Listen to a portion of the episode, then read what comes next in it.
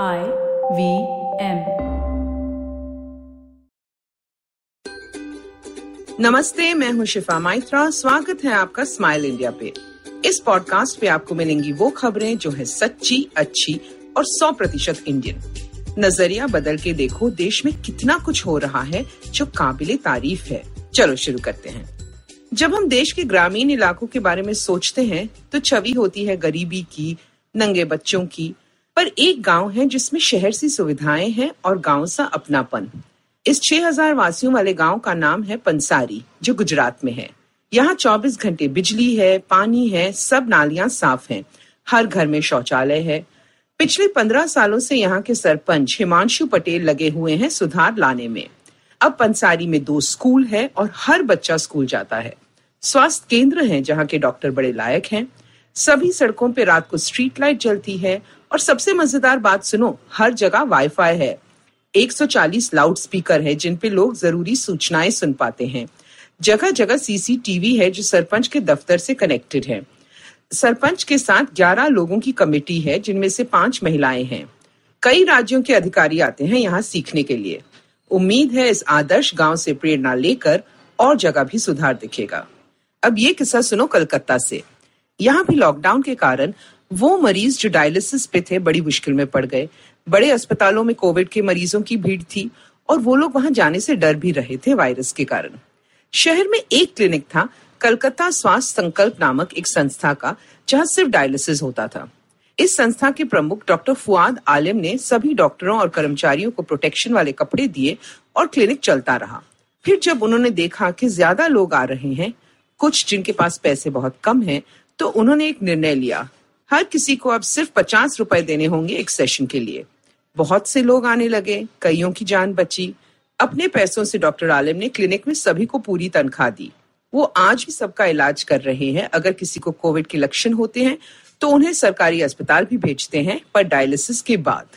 पाँच महीनों में डॉक्टर आलम के क्लिनिक में कोई कोविड का शिकार नहीं हुआ। काश हर शहर में एक डॉक्टर आलम होते। ये सुनो बात कुनूर की। यहाँ एक डाकघर है जहाँ से हाल ही में डाकिया डी सिवन की रिटायरमेंट हुई। इतने साल के सर्विस के लिए सबने धन्यवाद दिया और स्थानीय आईएएस अफसर ने सोशल मीडिया पे उनकी तारीफ़ की। सिवन हैरान था जब पत्रकार भी उनसे मिलने आए। कहा, मैं तो सिर्फ़ चिट्ठियाँ और मनी ऑर्डर पहुंचाता था गाँव में जाकर। पता चला कि गाँव इतने दूर थे और वहाँ तक पहुँचने में इतना जोखिम था कि वो ड्यूटी कोई नहीं करना चाहता था। पर सिवन रोज पंद्रह किलोमीटर चल के जाते थे और शाम को लौटते थे।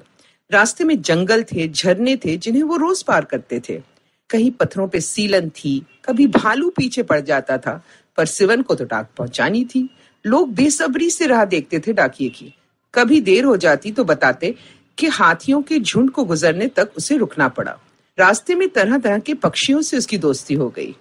अब सर्विस खत्म होने के बाद मुझे तो नहीं लगता कि सिवन साहब घर बैठ के टीवी देखने में कोई दिलचस्पी रखेंगे। टीवी पे समाचार और अखबारों से तो मुंबई स्थित चित्रा सुब्रमण्यम ने पाँच साल पहले ही मुँह फेर लिया था। उनके पति या बेटे कभी कुछ बता देते तो वो सुन लेती। पर वैसे ये फ़िल्म प्रोडक्शन कंपनी की हेड के पास वक्त कहाँ था? लेकिन जब महामारी आई और चित्रा घर पे थी तो उसे बहुत बुरा लगने लगा। कभी घर का सामान लेने जाती तो ज़्यादा खरीद लेती और भिकारियों को दे देती, क्योंकि उनका भी तो काम बंद था। पर इतने में उसका मन नहीं माना। तो उसने लोगों से पूछा कि कहाँ किसे क्या चाहिए। फ़ीड माई मुंबई नामक एक संस्था के साथ जुड़ी और लोगों से राशन इकट्ठा करके उन तक भेजने लगी। उनके कैंप दो जगह पे थे शहर में, पर फिर भी लोग भूखे थे तो चित्रा उन तक भी पहुँचने लगी। खुद बस्तियों में जाकर अनाज पहुंचाती उनकी सहेली गुनीत मोंगा अंधेरी के गुरुद्वारे से लंगर भेजती थी आसपास। चित्रा ने उनसे मदद मांगी और भिवंडी में पाँच हज़ार लोगों का भला होने लगा। फिर उसने देखा कि पुलिस कर्मचारी, खासकर महिलाएँ, बिना बाथरूम के बहुत दिक्कत महसूस कर रही थी। चित्रा ने फ़िल्म प्रोड्यूसर्स गिल्ड से पैसे मांगे और वैनिटी वैन्स किराए पे ली और जगह जगह वैन्स खड़ी की, जिससे फ्रंटलाइन वर्कर्स को कुछ आराम मिला।